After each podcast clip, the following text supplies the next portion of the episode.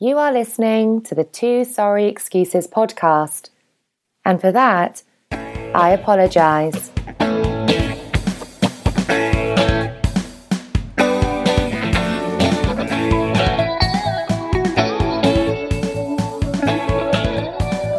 Hello, and thanks for downloading the Two Sorry Excuses podcast, recording live via via the internet. I'm your old pal Sanders, And I'm your good buddy Liv. and if you are keeping score at home, this is episode 97, the Sweet 16 edition. Yep. Amen, brother. How sweet it is, Livy. Yep. How sweet it is. Jackie Gleason said, How sweet it is. um, a particularly or, or an uncharacteristically orange centric episode today. Yeah. For the two sorry excuses. Yeah, we're actually going to talk a little uh, Syracuse Orangemen. We'll we'll dabble in tomfoolery, but um, I don't know how much Given the weekend. orange talk will it, it be as much as it will be just about our fandom. yeah, a lot of chest beating. We'll do a couple things though. I got some fun stuff planned. Um, we'll talk about what it's like uh, to be a 20 year alumni compared to being in school Yeah, that's for you, brother. You're the one who's 20 tournament years out. because I watched that entire weekend in the prone position. Oh, really? Just not just the Syracuse games, the all the entire tournament. I was on my back the entire time. I laid on the couch. Are you having back issues? No, no, I was just lazy. Oh, okay. Relaxing. I thought maybe you were having some kind of issues. I thought maybe somebody hit you up with a lead pipe in Detroit or something. We um, I wanted to watch the uh, the Syracuse game at home, as you're apt to do, Yep. without you know shenanigans of uh, Yeah. of the just the general rooting public or the casual Or moron, especially during the tournament. Morons, can you put asking to change the the TV that you're watching the game on? You know, Right. You'll get like Right. three friggin' idiots who are a fan of some other team, some shit. Yeah, you don't need to deal with all that bullshit. Well, that, that's a perfect example because the one game I did go out for was the Duke Yale game on Saturday. Yeah, Saturday, Sunday. It was Saturday, I believe. Or is it? Or was it Sunday? When did Yale? I know I watched the game. I think it was Saturday. Uh, I think so. That makes sense. Well, let me think, um, and sure enough, The first game of the day was Villanova. On Sunday, the first game of the day was Villanova, Iowa. So it might. And where was that game played? yes, That, game was, was, played in game of the day. Philadelphia. Yale Duke Yes. was that played in Philadelphia? I think it Um, might have. Yeah, yeah. but Was it? Whatever. I remember watching a exactly, exactly. um, and sure enough, we went out, uh, had some, um, had a couple burgers and a couple. It was at Saturday, though. Sorry, go on. The, at the Villanova game was played in Brooklyn. Second game was the SFA Notre Dame game. That was Sunday. So Saturday, you were watching Yale Duke, and you went out to have a couple of brews. Yeah, just a bunch. You know, there's eight people in the bar, Yep. and three of them happen to be sitting right across the bar from Roscoe and I, and um, they're just a couple morons. Yep. You know, they're yelling at the TV for no other reason than they have a bracket that they don't want busted, or they hate Duke, which is more likely. I think at one point they said we hate Duke, Yeah, which because most Uh, people we- do. Which I can relate to. Although I, I want to take umbrage with uh, uh, with you. I, I don't remember what the. Actually, I got a lot of bones to pick. A lot of bones Uh, to pick with me. yeah, uh, not just with you in general. Oh, okay. I'm um, I want to squash some beefs here.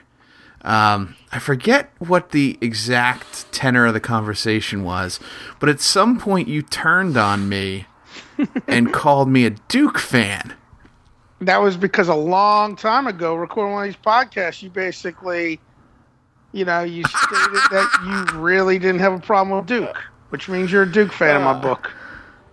Either that or you're not really a college basketball fan. Okay. Because that's All how right. I judge Um, you. If you don't like, if you don't hate Duke, you must like Duke. But if Duke doesn't bother you, and you say you don't like them, you're not a college basketball fan. Because if Okay, anybody's a college basketball fan, you straight up, unless you're a fan of Duke, you hate them. Okay. So I'm what's worse? I, I absolutely do. What's worse in your book? Not having an opinion about Duke or or liking Duke? I mean, liking Duke, you can like Duke, whatever. Not have, I mean, that's your shitty choice. You know, it probably makes you, my opinion of people that like Duke, you know, unless like you're somebody, you know, like the redneck kid that I met when I was like 15 or 16 working a summer job in North Carolina 20 something years ago, who is a redneck from North Carolina, but he loved Duke. Okay, those people, fine. But other than that, you're probably very pretentious if you actually are a fan of Duke. You're probably Okay. somebody who thinks they play ball the right way, and you got all these opinions on how the game should be played. Or you're probably a smug nerd that really doesn't know anything about sports, but you know your your brother went to Duke or something, you know, and like like my sister's boyfriend Gora. He's a Duke fan because that's where his brother went to went to college, of course he's an Indian kid.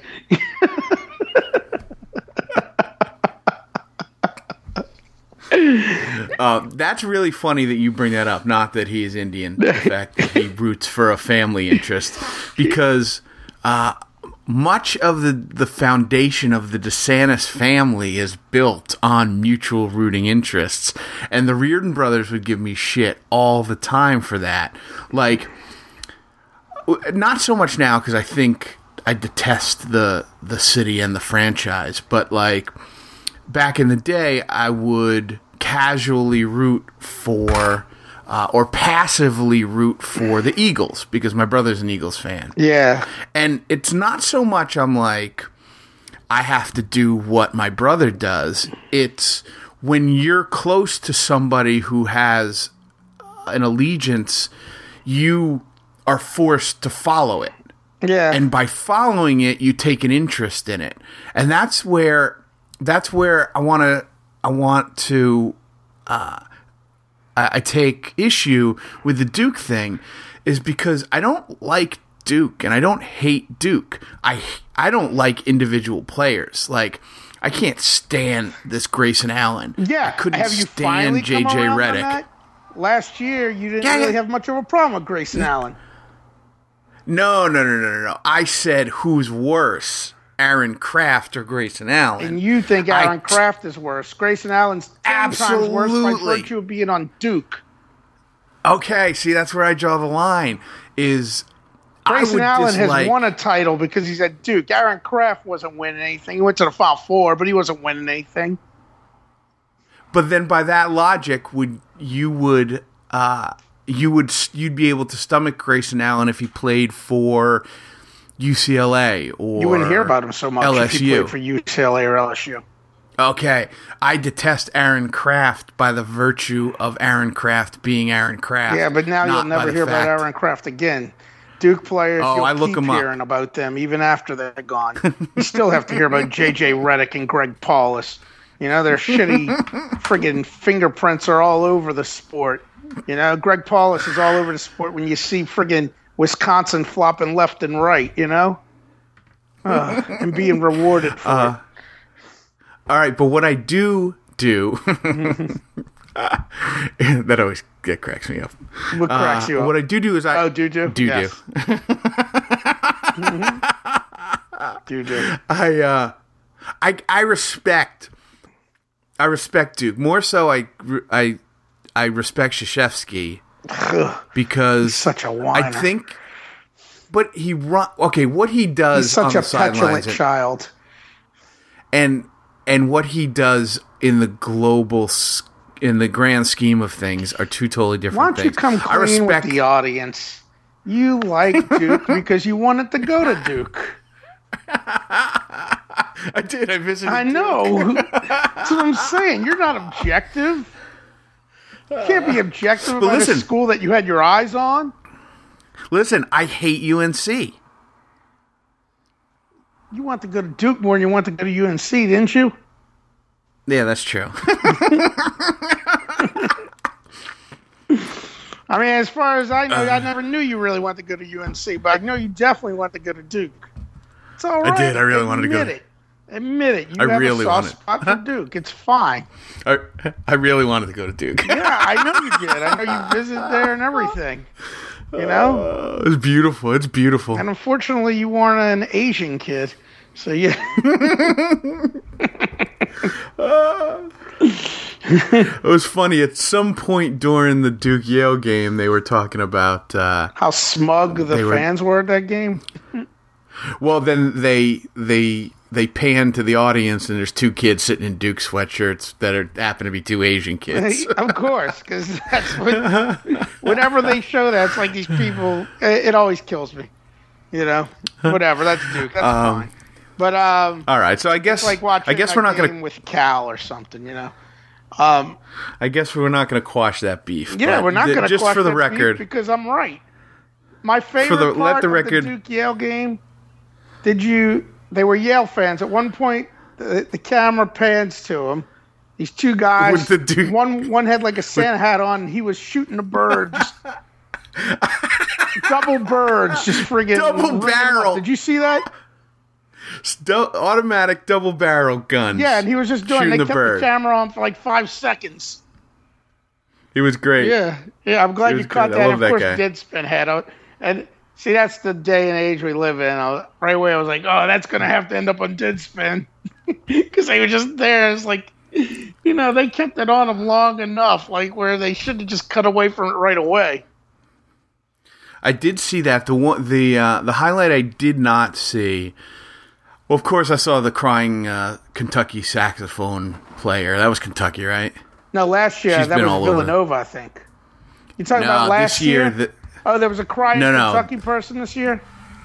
and the only reason right. um, I know that is because they've been comparing her to the Piccolo player. yeah, the Villanova Piccolo, player. Did you see the de- the sad Um, flyer kid during the Syracuse game? I did see the sad flyer kid, but I'm more interested in seeing the the crying Hawaiian. Yeah, you got to go. Uh, somebody is because they went to him first. They showed him from far away, and you didn't see his face. You just saw that he was like in his mother's like crying in his mother's arm or something, you know. And then they went back Okay. to him, and they show him, and his eyes are like kind of watery, and you know, it, it was it was like, come on, man, this is too much. you know, it was like leave this kid alone. Like they're like, oh, that's great. Let's go back and get a get a face shot of the kid. You know? Um, after you had sent me that, I think it was late, right? That was that was the late night game. Yeah, yeah, yeah. I, I had uh, I got into uh, a rabbit hole of one shining moments. I own a bunch of one shining moments, all like the pertinent ones: 87, 96, 2003. Um, but I tried Okay. to I tried to to get my fill of those crying faces because I couldn't find the the Hawaiian kid. But Yeah, I mean, I Um, don't know why. He, I never followed up after the game. You know, but crying Hawaiian kid was pretty sad. uh, the other uh, beef I want to quash is The other beef you want to quash? I went back into the tapes and I found I found the infamous Roscoe's a better fan than I am. Ah, yes, yes. Ha- hold on, he's here. Have we settled that yet, Roscoe? Oh, he's on there. Ha- have we settled that you're not a better fan than I am yet? Did I reveal that to you? We talked about it, yeah. Okay. All right. So you can go back. Sorry. Um, so I went back and I found the tape, and what I bestowed upon Roscoe is that he's a more loyal fan than I am. Yeah, yeah. Not a better or not a bigger. And you were very quick to point out that that's worse. Yeah. because loyalty should be at the top of the of the pyramid in terms of fan quality or or um, or fan uh, what's it called? Attributes. attributes. Thank you. Yeah. But I don't think so. Loyalty. Of course you uh, don't think I don't. so. It I, goes ne- against you. I never claimed to be loyal. You never claim to be loyal because you could be rooting for Duke tomorrow. Loyalty is not something I have ever claimed to be. I think I'm caring. I think I'm I'm good natured. I think I'm sweet.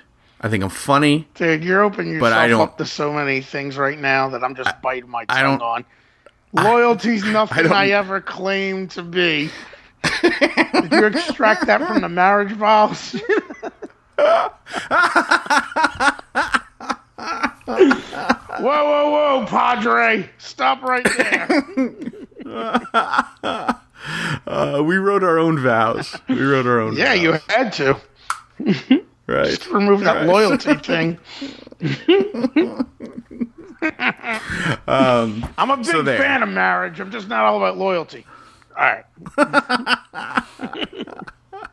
I'm sorry, dude.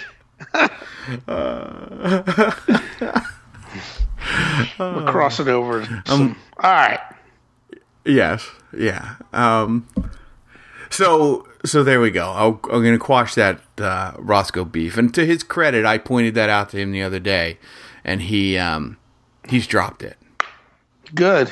So I'm happy. I'm glad Roscoe's happy. loyal. He's not going to go turn around and root for a friggin' Duke tomorrow like you. You know? oh, shit, we lost to Gonzaga. Go Blue Devils!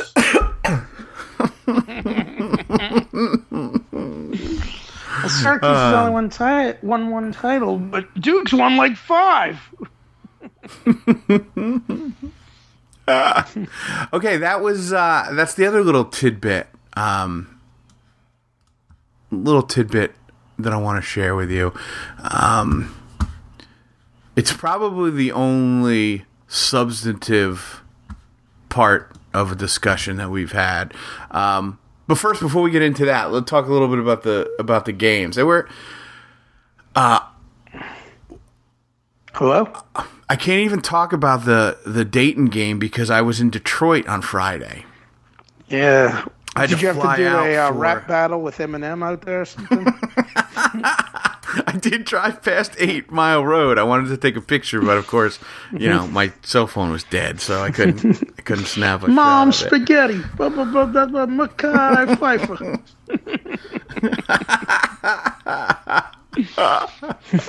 Which is kind of meta if you think about it, you know, because he's singing to Mekhi Phifer. Yeah. If you if you wanted to think about that, but apparently you don't. Yeah. So, uh, anyway, No, I know. Uh, went to Mekhi Detro- Phifer's in the movie, right? Yeah. Right. Yeah. Yeah, exactly. Um, so I had a meeting. One of the uh, charities that I work with is is based out in um, um, based out in Detroit or one of the suburbs, and I had to pinch hit for somebody at a at a a big national uh, office meeting. So I flew out there, which I don't do very often. I don't travel for business. I don't.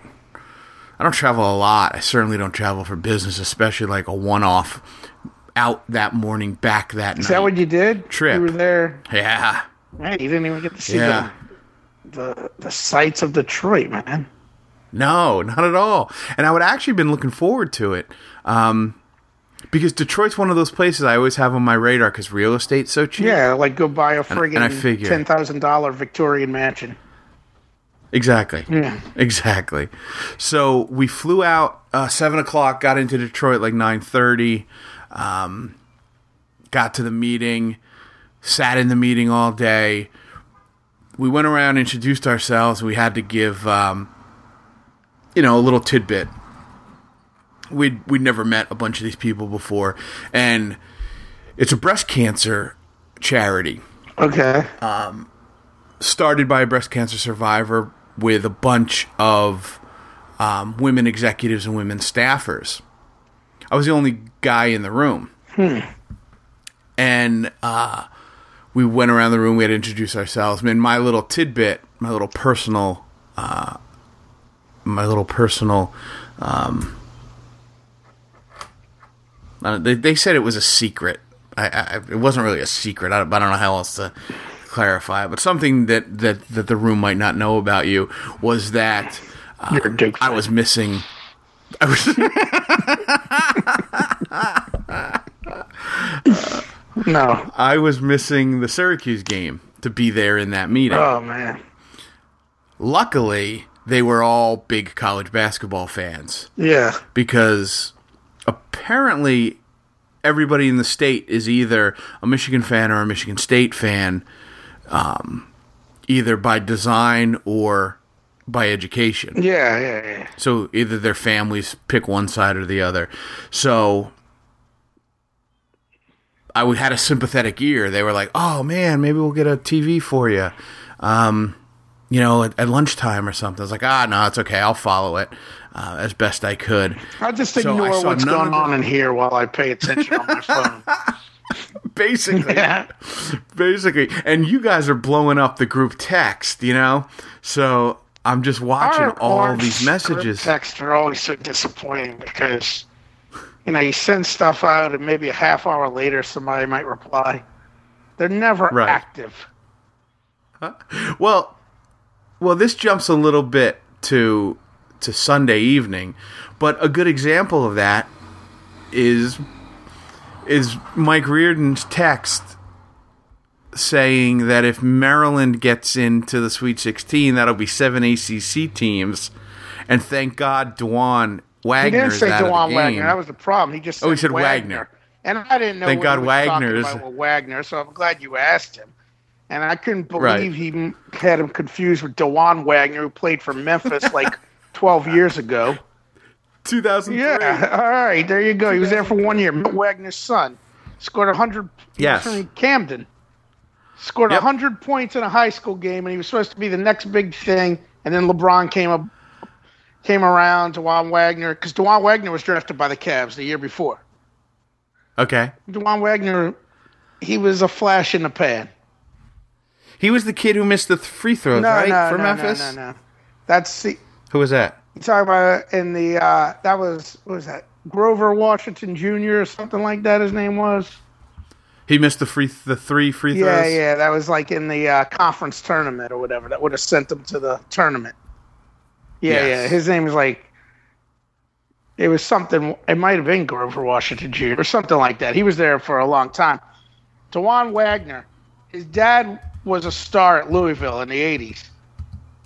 I don't think he graduated college, but Calipari was at Memphis and gave him a job like as uh, basketball operations staff or something. You know, because I don't think he'd give him a uh, certain job because he didn't have a college degree, and Okay. just just so that kid would go to Memphis, like he was the top recruit coming out his year, but that was the year before Oh, LeBron. You know? You're right. You're right. I do remember that. Yeah. Yep. Um, Darius Washington Jr. Yeah, that's it. was the guy. Little known fact that you will uh, you will detest and probably But his dad was Darius Washington Sr. you'll probably derail the podcast. Uh, the song "The Line," the Phish song "The Line," was written about the three free throws that he missed. Well, this is how little I know about Phish in the 21st century. I know nothing of that song. uh, in popular culture, the the song "The Line" by Phish I mean, because about the missed free technically. I believe I went to the last Phish shows that they were ever going to have, and that was way before that kid ever missed those three free throws.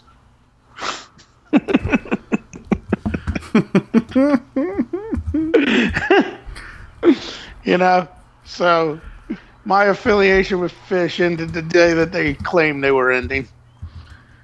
They're like becoming like the Rolling Stones and all these other groups with their eight million farewell tours. Um, all right, but we digress. We digress. Yes, we the uh, digressed. the um, the Dayton game, so that was lost on me. Although from f- trying to follow it from afar, it seemed like a little bit of a frustrating, uh, a, a little bit of a frustrating game to watch. Yes or no? The first half definitely was. Okay. The- I mean, from my point of view, they're all frustrating, even the blowouts, because I can never rest easy till there's all zeros. But I was watching. See, the way the game timed out, it was perfect for me because it started at eleven fifteen, and I Okay. usually take I can take lunch at twelve something anyway. So what I did was I watched the first half on my computer at the office. you know. and the thing is, I got a decent I always get a sized kick out of screen, that. so it was like it was like watching, you know, like a flat screen TV, you know, like a little Right. 26 inch flat screen TV or something, you know. So it wasn't. I mean, it's probably a smaller screen than that, but whatever. It was decent, decent picture nowadays, you know. And then, Yeah. and then at halftime, I left and came to my house to watch the second half on my home TV instead. You know, I was like, "That's my lunch," you know. Right. So it was frustrating because we were just we weren't taking advantage way we should have in the first half. You know, when we should have been, we were missing buckets and stuff. And as a result, it was only like a four point game at halftime or something like that, or maybe a two point lead we had at halftime. But in the second half, you know, yeah, maybe we played defense a little tighter, but Dayton just kept missing shots. They were missing so many, they were missing bunnies. You know, they couldn't hit layups and point blank shots, you know? So it's like we we used that opportunity to actually just run away from them. And it was the the issue was we had like this 14, 15 point lead. And it was like, all right. At one point they got really up, you know. And I was like, I don't want them getting complacent because it was like, well, if they start making shots, they can't keep missing shots the whole game, you know. And and Right. you know that's always the danger of the Syracuse double digit lead is the complacency factor. You know, that's why I hate watching when they're up by like 20 points with like 12 minutes left. Because that's a long time for a team to come back and you know how they always do. They always and they did do that for a little bit in that game. Where they started but but it just wasn't Dayton's day. So it was finally later on like with a couple of minutes left, I was like, I can finally fucking rest, you know? I mean, it wasn't until there was like less than two minutes in the game that I finally felt comfortable when Dayton was just like, all right, we're not even going to try anymore, you know? But Right. so, I mean, for a casual fan, yeah, second half was a blowout. But for somebody who's stressed, and that's the deal, like with Mike's texting and stuff, and it's like, like even the other day during the MTSU game, it's like, and and like during the Dayton game, he texted like, "Oh, I didn't expect this," you know, and there's still like, you know, several minutes left of the game. It's like I ain't saying anything yet. I don't want to jinx it. Well, that's funny. Speaking of that game, because I, did watch that whole game, and there was a point in this first half we were up by about ten. Yep. And it was just kind of back and forth for about four or five minutes of, uh, you know, an eight to ten point lead. yep. And I almost texted, but because I know better, I didn't. But the thought process in my head was, I'll take this all the rest of the game. It's not pretty. We're not pulling away from them, but we're doing what we kind of have to do to maintain that lead. And then, sure enough, like 60 seconds Yeah. later, they're down. They cut the lead to three. because they because what Syracuse has a tendency to do. I mean, I guess it's just basketball teams in general, but Syracuse, since I watch them the most, it always seems that way. Through generations, they always start to fuck around a little bit when they feel comfortable. You know, they'll start coming down, taking stupid shots. Frank Howard will decide he's going to make threes now, stuff like that. You know. Well, you know what I think that is, and and, and I've always kind of thought this, and it's I think it goes to the same reason we're traditionally never a good free throw shooting team. It's because offensively, I don't think we have the most dis. We don't recruit the most disciplined players. Yeah. You know what I mean? Yeah. Like we recruit athletic players and they buy into the zone and they work on that and they're really disciplined on that end. But I don't know. It always seems like we have two or three loose cannons on the court at any time. If you want to go, you know, all the way back to, you know, Yeah. late nineties. Yeah, I mean, and Sunday, I'll say this much: Boeheim was smacking them down quick in that game. Like he pulled like Dajuan Coleman after like the first possession or some shit. Like he, I mean, yes, we eventually gave up the lead even in the second half, but like, you know, he was pretty hard on because I think he knew he had to do that to avoid the upset thing. You know yeah, because you saw Yeah, he yeah, kept pulling people very quickly when they would like make one fuck up because because that's you know nothing for nothing. Yeah, they beat Michigan State, but you know these kids still see it and like, well, we should beat Middle Tennessee State. You can't help it; they're kids. right. You know, just like the whole thing Right. with the undisciplined. So we get complacent. Everybody's like, well, I'm going to score points now, you know? Like the other day, like, uh, you know, in that game at one point in the first half, Roberson took like a 20 footer, you know, then Howard took one. It's like, those aren't the guys you want taking those shots, you know? yeah, And it's just like you gotta, I don't know, and that's, but yes, and that's the undisciplined thing because they all, they all feel that they have the right to take them, you know. right. Totally. Yeah, I mean, eventually Roberson did make one of those long jump shots, but still, you don't want to see him taking that shot. Know? Right. Right. Um I don't so this gets a little uh this gets a little above our pay grade, I think. But I don't know, it might be it might be worth just chatting about it. And if we sound like absolute idiots, we can edit it out. But um I was thinking about this this run, this class, this, you know, 2011, 2016, right? Um and how fun they've been to watch. I know they've been frustrating, but there's been some good stuff over these last couple of years. You know? Yeah. And I know I know coaches probably tend to get a little better as they mature, but Boeheim's nowhere I know he's going to retire in a couple of years, but like he's nowhere near the end of his game. Yeah, yeah. No, he, uh, Y- you know, he's not ready to leave.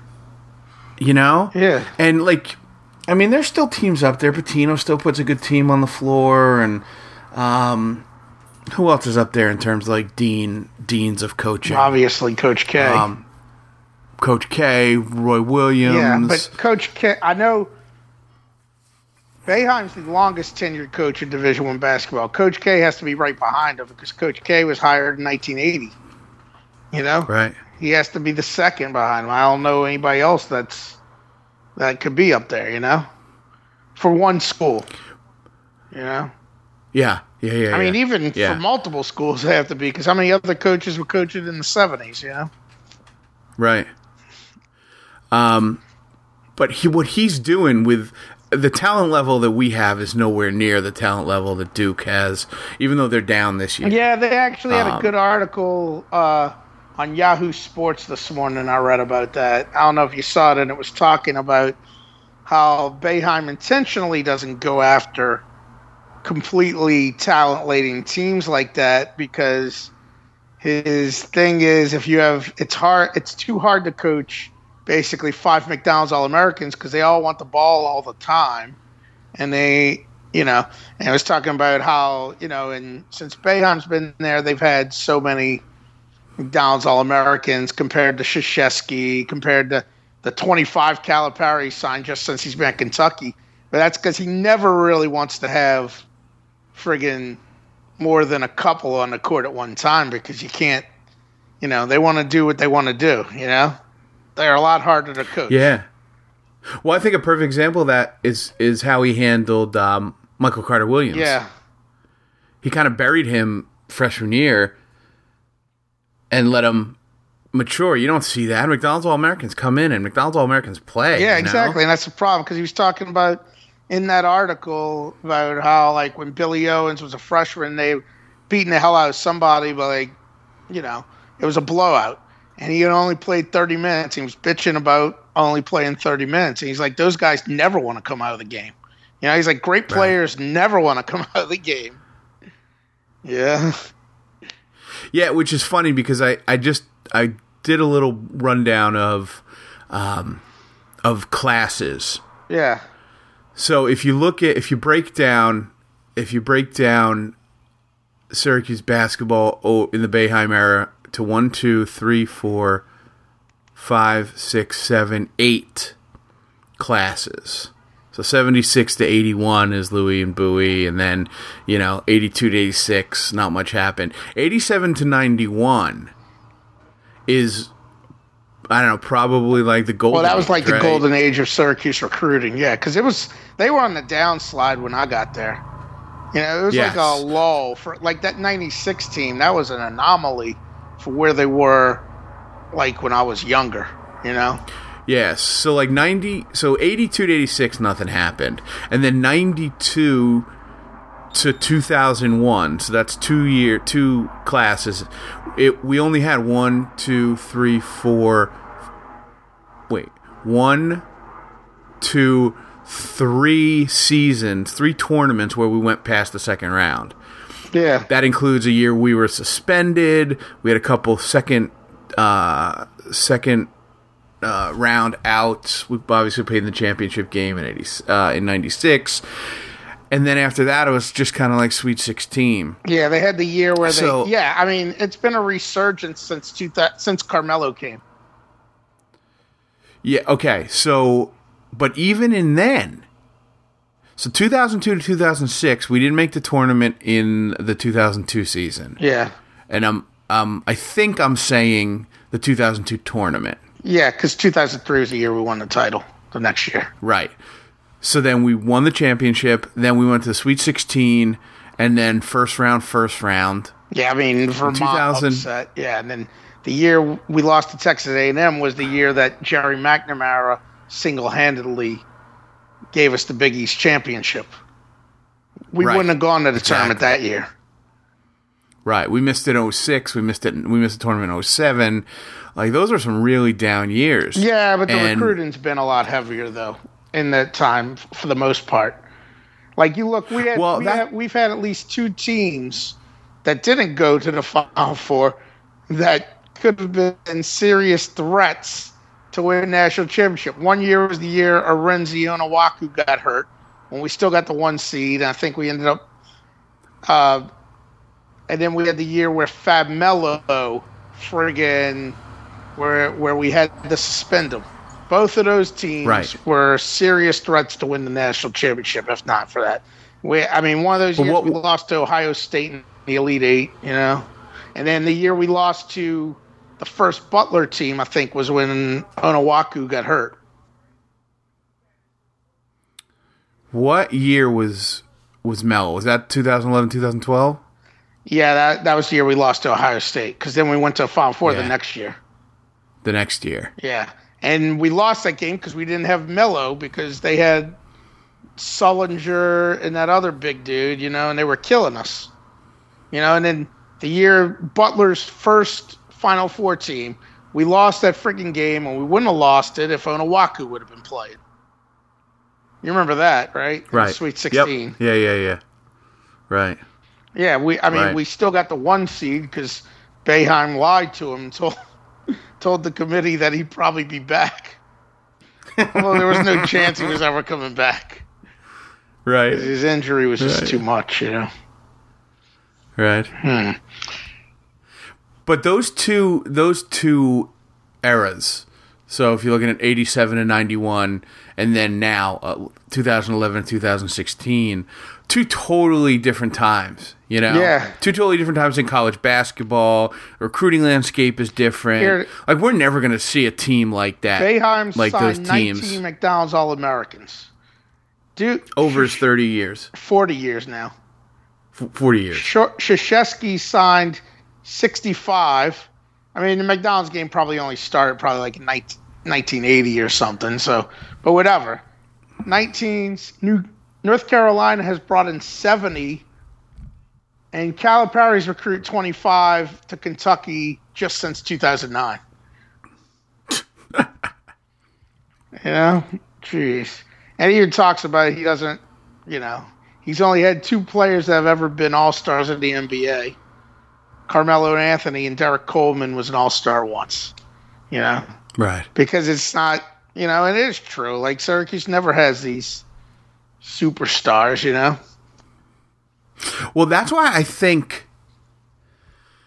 Well, you know, there's a caveat to this because it, it's only going to last. You know, I'm only comfortable saying this for as long as he's going to be there. And what's is it two more seasons now, or is it is it three? It's supposed to be one more. I think it was supposed to be 17 when he was supposed to be out. You know? Oh, really? Next year? Yeah. Yeah, I guess that makes sense because he didn't want to. He was, yeah, right. Because I remember there was some talk about when because that all surfaced when we made the move to the ACC, right? No, it all surfaced like, when they were doing the punishment. Well, originally, Oh, well, and yeah, I he mean, said, they said Mike Hopkins was going to be the heir to the job whenever it came up. You know, I mean, years ago they said that, but when he when he when they officially put a date on it was the whole thing that came out of the punishment. Yeah, yeah, no, I'm talking about like when we were going to go to the ACC, and he kind of quashed rumors and said, "Listen, I would never, I would never leave." Yeah, yeah, yeah. yeah. The idea And, that he and hand gonna- that over. Yeah, because people are thinking, well, maybe he'll quit because he can't deal with the fact they're leaving the Big East. Yeah. Right. That started the conversation materializing into some quantifiable number. So it, that maybe that's why I just Sure, I- just I feel like- manipulate that however you want.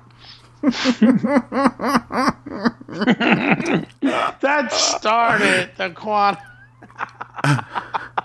you know, sometimes when I t- I text you and you text me back and you say, "Wait, what do you mean? Why am I being a dick?" Just remember stuff like that. That's just generally what I'm talking about, and maybe you didn't say anything at that point. But that's but but, that's I me- our uh, our rapport, man. That repartee. That's what people listen to this show for, right? That is true. And by the way, true. Grover Washington G- Jr. was a jazz legend who died in 1999. I knew I heard that name before. Born December 12, 1943, died December 17, 1999. Was an American jazz, funk, soul jazz saxophonist, along with George Benson, John Klemmer, yada, yada, yada. He is considered by many to be one of the founders of the smooth jazz genre. He was born in Buffalo and died in New York. there you go. Yeah, there you go. I knew I knew of Grover Washington Jr. Chuck Mangione, Herb Um, Alpert, Spyro Gyra. He's he's grouped in with all those guys. Oh, I love Chuck Mangione. Yeah. Did you ever watch King of the Hill? Um, not really. I'm not a huge fan of uh, animated adult television. yeah, well, Chuck Mangione was a recurring character on there. Okay. All right. All right. There's a Friends episode where Phoebe meets her her real mother, and uh, she goes out to her house to like spy on her. And uh, she goes, "Oh my God, this must be my father.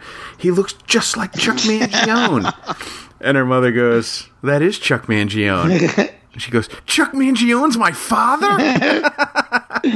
Chuck Mangione. He's from Um, Rochester or something, I think, or maybe Buffalo. He's from somewhere up one there. of the uh, one of my favorite stories of living with the flight attendants in in the uh, in the hovel in Weehawken was it was a heat wave like unbearable. Yeah. and we didn't have air conditioning. I didn't. Yeah, even, he is from we couldn't even afford like All right. couldn't even afford a window Yeah. unit. It was like that hot. So when uh, I used to try to um, go between the library, movie theaters, Starbucks, any place that was air Movie theaters and grocery just- stores are where I used to hang out uh, when I was up in Syracuse during the summer with no air conditioning. It would be really hot. It's like, all right, we'll go to the grocery store, you know, that Wegmans, because they had the place Yeah. you could eat inside. Again, let's go see a movie. Yeah, that's what I was doing. I spent 12 hours just hopping between air conditioning. And That's great. It finally got cool enough for me to go home because the sun had set, and I'm walking past Bryant Park in New York City, and uh, it was a free concert. And I hear the announcer go, "Ladies and gentlemen, let's put your hands together for Grammy-nominated uh, jazz artist Chuck Mangione." Nice. so I sat and I listened to a free Chuck Mangione concert for a couple That's of hours. awesome. Glorious. Gl- I love Chuck Mangione. Uh, as a matter of fact, that's what I'm going to listen to tonight. Oh, nice. I haven't been sleeping well. I one of the reasons is I watched that UNI game the other night. That And that's throwing you off for the whole weekend. oh my god, yeah. I don't know why. It just got me all worked up. so I've been trying to find a way to fall asleep, and uh, I listened to this podcast called "Sleep with Me," and it's about a guy who just uh, it's not about it's it's a guy who just talks Okay, to put you to sleep, absolute basically. absolute nonsense exactly but i i know about 60 to 70 percent of the shit that he references and it's really funny Yeah. so like if if my mom was to listen to it it would put her to sleep because he just kind of drones on in a real like dulcet tone but i'm listening to him like recount and just riff on shit that I think is funny, and he's really, really funny. So it keeps me up. It does the opposite of what it's supposed to. But maybe tonight I'm gonna listen to a little Chuck Mangione. nice. Um, So- this isn't Chuck Mangione, but it made me think of it because you mentioned a TV show, and because of his name being similar, or in the fact that's an M. Uh, you're talking about the Friends episode. I remember there's a Drew Carey episode. Did you ever watch the Drew Carey show? Yes. And Mimi, you know, the, Yes. the Broadwell Yep. the makeup. She's got to get a divorce because she's going to get married to Drew's brother. You remember the cross dresser? Um, yes. Yeah. she's gonna get married to him, but it turns out she's still married, so she's gotta get an annulment. And turns out she was married to Eddie Money. so of course he makes an appearance on the show, you know, so she can get her her annul annulment from Eddie Money. uh, did you watch the Indiana Kentucky game the other day? Um. No, I fell asleep. Okay, I was this- watching it. This recharged my memory thinking about that when I saw that Chuck Mangione was from Rochester. And this is why, and this infuriates me. There's a kid, a freshman on Indiana, named Thomas Bryant. He was a McDonald's All American, I believe. He's he's he's like six eleven, maybe seven foot, whatever. He's really got game. And he was he's from Rochester. He was definitely coming to Syracuse but they got he got scared off by all the NCAA bullshit, and that's why he ended up going to uh, Indiana instead. Oh yeah, I remember this kid. He was on a watch list. They get the kid Thomas Bryant. He was definitely coming to Syracuse. He's from freaking Rochester, our backyard, and he got scared off because of the NCAA the the NCAA investigation. Now he's at Indiana, and he's like, if he was with us, we'd be so much better. Right. You know. Yeah. He's really good and he's big. That's the one thing we don't have. You know, he's like 6'10, 6'11 or something, you know? Yeah. Yeah, they got some 6'10", 245. Yeah, and it kills me watching him play because the other day he was dominating against Kentucky. You know, he can actually handle the ball. He can shoot. He shoots threes every now and then. You know, like he's pretty damn good. And he should have been ours. And all because of that bogus NCAA investigation. We don't have him. Well, did you see um, that the um, the coach at Middle Tennessee State, uh, Kermit? Yeah, yeah, Kermit. Yeah, I read that. I mean, I don't know. That that article was kind of fishy to me. You didn't think so? You didn't think it was substantive? No, because they're saying they're basically saying had Kermit Davis never gone to Texas A&M and got busted with that guy, we we were still obviously involved with a cheater.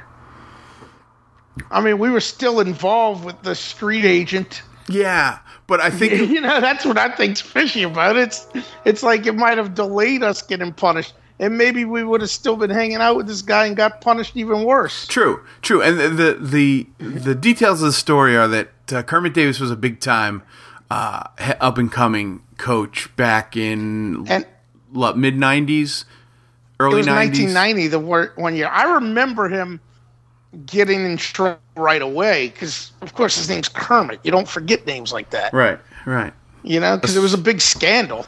right.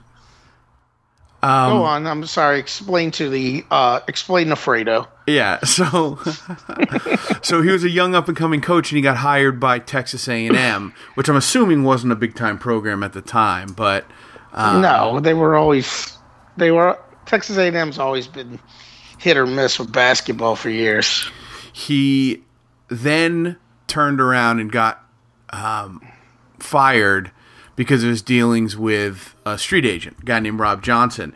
And the story, the Syracuse.com story, tie, and maybe it's just simply because we're playing Middle Tennessee State and it makes for, uh, you know, a decent enough story. But um, the gist of it was, was the investigation into um, Kermit Davis led to a revelation that this street agent was contacting other schools or had communication with other schools, one of which being Syracuse, and that's what ended up getting us uh, a one year. Yeah, because. Conrad McRae was the guy.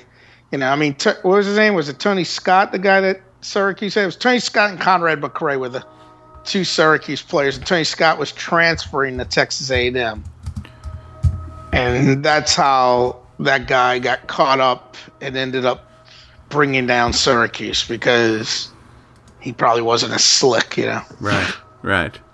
Um, Yeah. So just interesting more than anything else. I don't, uh, I don't necessarily know that it's probative, but Yeah, I mean, I thought it was stupid this to make it sound like he got us in trouble.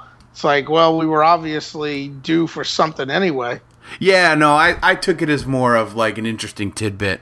Yeah. um, I mean, I just the whole premise of the article was odd to me because they were acting like, I mean, and for one, you know, yeah, I know it's Syracuse.com now, but that is the post standards, basically, you know, what the post standard was.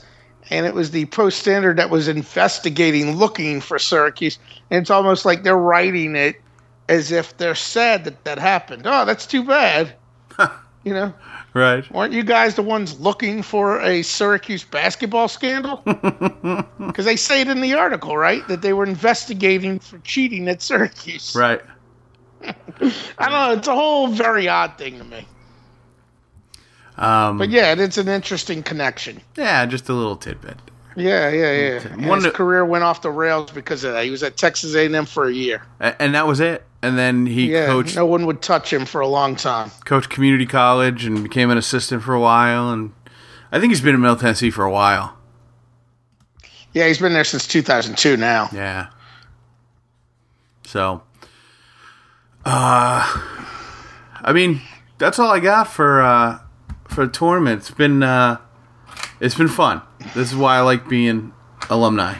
You know, we're, we're one of those teams that are that always kind of gives you something to root for. As frustrating as it can be sometimes, and that was kind of my point about the you know this kind of group of uh, of teams and and the job Boeheim's done for the next couple years, whether it's one year, two years, or or, or whatever. Um, like the way the college basketball landscape is now, there's there's always a solid nucleus because of the way, like you said, because of the way he recruits Yeah, yeah. and you're going to have one or two upperclassmen to, to you know to kind of anchor the team and that's kind of the mid-major model right that's why you see teams like wichita state or you know um, or uni or you know some of these Yeah, other the teams senior laden teams. But the difference between us and them is that we're a big time university with the resources to get the cream of that crop. You Yeah. know? So man, I wish he hadn't announced his retirement because I think I, like with this with the class that's coming in next year. Yeah, but eventually Mike Hopkins has to start coaching. No, I understand. I understand. And the I mean, he's older than us.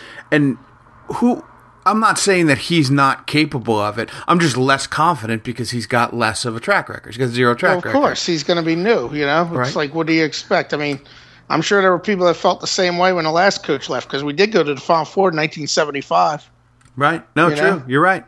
and it's like, oh, what's going to happen? Next thing you know, we got a guy there for 40 years, and I, it's perfectly reasonable. I just rest assured knowing that Hopkins is the one that does a lot of recruiting, and like Boeheim says, and I'll go with him on that. This wasn't his team, and that's why that nine game stretch where he had to coach kind of, you know, he never got to prepare for it at all. It was just like, okay, after that Wisconsin game. By the way, uh, your suspension starts now. Right. You know, Right. so Well- I, I, I- just that? feel less confident. If if there was no timetable for Boeheim's retirement, I would say we've got another Final Four on the horizon, just by the nature of college basketball and the nature Yeah. in which he recruits and coaches. The yeah, no, it's it's it's reasonable. Like that's a that is a good point because you know, I mean, if we get a deal where we hit where we get a one really super player who's like a freshman team with like a bunch of other guys, you know, we could probably do a 2003 over again. yeah, exactly, exactly. You know that um I saw the stat the other day, last week, I guess. Like I don't know how many years it was been now. It might have been 40 or maybe 30 years or something. Last 30 years maybe or something. Every NCAA champion has had uh it might even been longer than that. Every NCAA champion for a certain amount of time has had a a guard that played in the NBA except for one, the 2003 team. Ah, very interesting.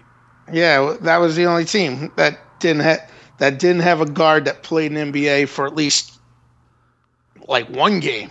Yeah, yeah. Yeah, it's crazy. How do you like that? Yeah, Well, hopefully there'll be two. yeah, yeah, yeah. yeah. Yeah, well, Gbinije might Yeah, that's what I hear. might get a cup of coffee in the league. That's what I hear. I just think I don't know. He just They project him as a second rounder, which doesn't mean anything because if you're picked after like the 16th pick or after the 13th pick or whatever in the NBA, there's a good chance you're playing in the developmental league the next year. right, absolutely. Yeah. But um, so that's that. This weekend will be fun. I uh, Friday night. It's gonna oh really late for you. Nine forty start. yeah, but luckily it's Friday. Although shit, no, I don't mean like you as an old guy. I mean just you being an East Coaster. It's just so late, yeah, yeah. Um, and it might actually be later than that, depending on what happens in the first game. First game goes to overtime. We're looking like at a ten o'clock plus start. but that gives us uh, that's a Friday Sunday. Is that um, Yeah, So Easter would be the next game if we if we were to win on Friday, um, which, is good because I have no Easter plans anyway. Yeah, me either. Me either. So, uh, but we'll see. We'll see. We got uh, Gonzaga's. Um, yeah, they're legit. You know. yeah. I mean that kid Sabonis, Arvydas' son. You know Arvydas Sabonis. Well, he's not your Vetus. He's not my Vetus. He's, our our Vetus. Yes. You know Arvydas Sabonis. I do. Yeah, he he would have been great. Had, problem was he was a Soviet player, so it wasn't until way late in his career that he finally came over and played for the Blazers. Uh, Sports They held Illustrated. his rights forever. Sports Illustrated had a great article about uh, Dale Brown. I guess went over to recruit him, Okay, yeah, uh, but couldn't get him. yeah. Dale Brown was always he was an early an early adapter to recruiting international people. That's Yeah. how he got friggin' Shaquille O'Neal because he was given a uh, a camp at a base in Germany where uh, Shaquille's dad was stationed. Right. Right. You know, and Shaquille was like a 13 year old at the time, There you go. and he was and and Dale Brown wanted to recruit him there, but he's like, I'm only 13 because he was already huge. you know, Right. Right. yeah, it's Um, crazy. Hey, um, that's all I got for. Uh, well, that's a ham ha- ham-handed segue. Um, Yeah, well, I got a funny story to tell you though. okay. All right, shoot. Um, I sent you that article. Just read it in your free time. It's a Okay. pretty decent article. All right. Um. Anyway, so you know, good old Steve-O, Steve Ensminger, that lived in 1106 with us, as you, and he tailgated with us before the uh, before the USC game a couple of years ago. if Correct. you remember? Correct. Yeah, he didn't go. He was out there with his son.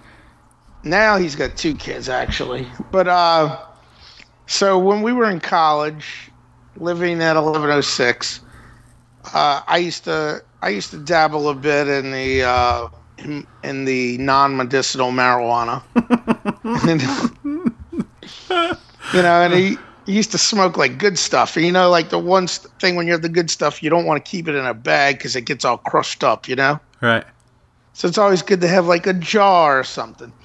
Well, Steve, when we were in college, we lived there. He had this jar, and on the top of it, it was it was a little ball mason jar. You know those balls. Yes. Yes. And it, it was a little one. You know, probably like maybe you could fit like five ounces of jelly in it or something. You know, Okay. like a smaller one. And on top of it had a plastic lid, and there was a needle point thing done on it of like a bunny. And I think it might have said Happy Easter or something. I don't even know. You know, it had the bunny with like a basket of eggs on it or something. Okay. So, so I took it and co-opted it as the Nug jar. What did he have it for to begin with? It was his childhood Easter jelly bean jar. you know, it's like every, I guess, you know, every year his mom would like put jelly beans in it or whatever. Okay. You know, I guess for, you know, and I guess him and his brothers probably each had one, you know, and that would be put in their basket or something, you Right. know? Of course. And uh, and I remember he was like, "Oh man, that was my." I remember him being like, "That was my uh my childhood jelly bean jar." well, we graduated, or he graduated, and I was still there, and I held on to the jar, you know. Even and he would always make comments every now and then, you know. And then even like some years back, in the past decade, he one night he texted me like uh, I guess I think he might have been hanging out with like his brothers and friends back home or something. And he he texted me. He's like, "You still got that jar?" Blah blah blah. I was like, "Yeah." You know, I'm like, "Do you want it?" He's like, "No, no, no, no."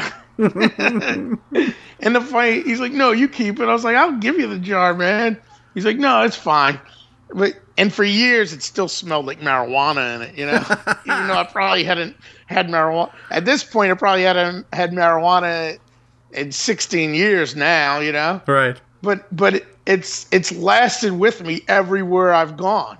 You know, I've had that jar all the way from everywhere I lived, and I don't even know where the hell I was keeping it, but definitely made it in them. It might have been in storage with all the other stuff that was in storage for like two years before I moved into the house, because it definitely ended up on my um, on the counter in the kitchen, like in a corner. You know, it was like in a corner in the kitchen, like behind like the dish drainer, all that stuff, where like you wouldn't even think about it. And I saw it there a few weeks ago. And I'm like, oh, there's the Easter jar. And I was like, I'm like, you know, it's Easter season now. I was like, and Steve's got his own kids now. You know, we should do something about that.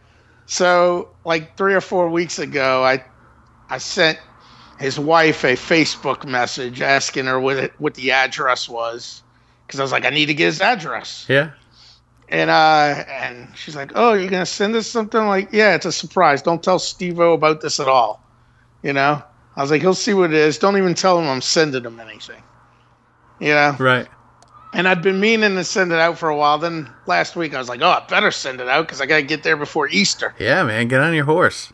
Yeah. So uh, at one point I had like a little box and I was like, but it didn't perfectly fit. Uh, you know, because I was like, oh, I should send them something else. So I had like coconuts from the Zulu parade. I was like, oh, I'll send them a coconut with this, but that stuff didn't fit perfectly in a little box I had.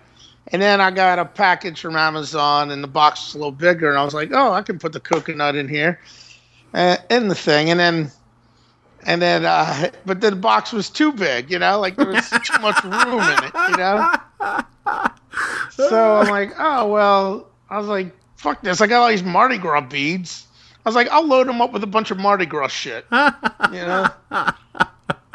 so I so I filled a bag with all these beads and stuff because I was like, I gotta get rid of these beads anyway.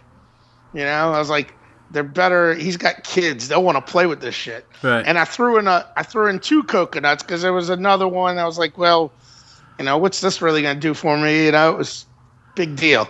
So I threw in a little one. Uh, you know, because I I caught a few coconuts this year, but the one I really want, I'm holding on to. You know, but the other ones I was like, I'll give them away and uh, and I threw in some koozies, you know, two of each of a few different Mardi Gras themed koozies, because I was like, I like koozies. You got a wife that, uh, and I wrote a little note, and I put, and then I bought some sweet tart flavored jelly beans, and I filled up the jar with the jelly beans, Uh, you know, and uh, filled up the jar with the jelly beans and all the beads, and I wrote a note in it. I'm like, dear Steve-O, blah blah blah. Here's some beads, you know, and coconuts. These things are really hard to get, blah blah blah. But I was like, but that's not the real reason I'm sending this package. I was like, dig within the beads because I just, you know, as as that's another reason I put the beads in there because I need something to to stuff the thing to protect it from getting busted. You know. Yeah, yeah, So yeah. I just I put the I put the jar inside a koozie and stuffed it amongst the beads. I was like, but the real reason I'm doing this is digging into those beads. I was like, there's your Easter jar. I figured it's about time we we uh you return dignity to the to your Easter jar. I was like, you have kids now too. Whatever. Happy Easter. You know. So I I went to the post office and delivered. They said it was going to get there today, but then I was actually doing the tracking on it, and it got delivered yesterday. Um, so what? Uh, it was like six something. The reason I had to go out and notarize some stuff for like a settlement, uh, like a power of attorney thing. And I'm sitting there at this meeting, and my phone starts blowing up, and and then he got it. You know, then I got out to the car, and he's like, "Just got your package." I literally laughed out loud. That is spectacular. Thank you. You know? That's great. so we had, we exchanged some, thi- you know, a few texts through the night, you know, about how much his kids are loving it and everything.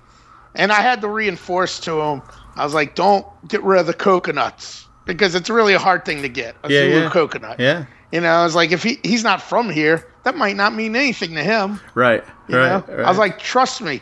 I was like, and I even wrote that in the in the note that I wrote to him. I was like, and here's two coconuts, and I'm like, and considering uh, how hard it is to get those, you should be, you know, especially me being a middle-aged white male.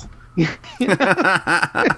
know, you're like the lowest rung of people that are going to catch shit at a, the most uh, valued uh, throw at a parade as a middle-aged white man. right. You know, Right. So I was like, so I was like, definitely hold on to this. So I know he was psyched when he got it, and then the kids love it because they're all the beads. He's like, the kids are loving the beads. You know, so so I felt really good knowing he got that. You know, and I didn't take pictures or any of this shit. I'm not sharing it because, you know, some shit just has to be personal and inside. But we can share it on the podcast because it that is a that is at the basis of what this podcast is about is 1106 stuff. There you go, man. There you go. And I think that's a classic. I, I said 20 years is long enough. That is that is great. That's great. And see that at least somebody's going to be surprised by your uh, by your efforts there. Yeah, yeah. So I, I love that because the idea that he got home and sees this random package addressed to Steve-O from Liv, which is how I addressed it. Right. You know, he opens up like, "What the fuck?" right. So I was very happy about that. That's a uh, that's a good one. That is a good yeah, one. yeah. Yeah, because that's those classic, like old inside jokes we have with each other. too. Right. Of course, man. Of course. good stuff. Good stuff. Yeah. So, Well, then on that note, with apologies to Girk's brother, we'll see you guys next week. yeah. Good night, Fredo, and happy Easter, buddy. Let's go orange. Let's go orange. Let's go orange. I'll tell. Wait, one thing I want to say real quick. Sure. After that Dayton game ended, I was still sitting on my recliner, and it was probably, you know, it was still the aftermath. Probably like two minutes or so after the game ended, I finally went. I went, yeah! just yelled out a big loud yeah, just in my house in the middle of the day. There you go, because I could finally release some emotion. So let's hope we're doing that again Friday night, or in your case, maybe it might even be early Saturday morning. Early point. Saturday morning, I'd imagine it would be. Yeah. All right, All brother. right, man. All right. Adios.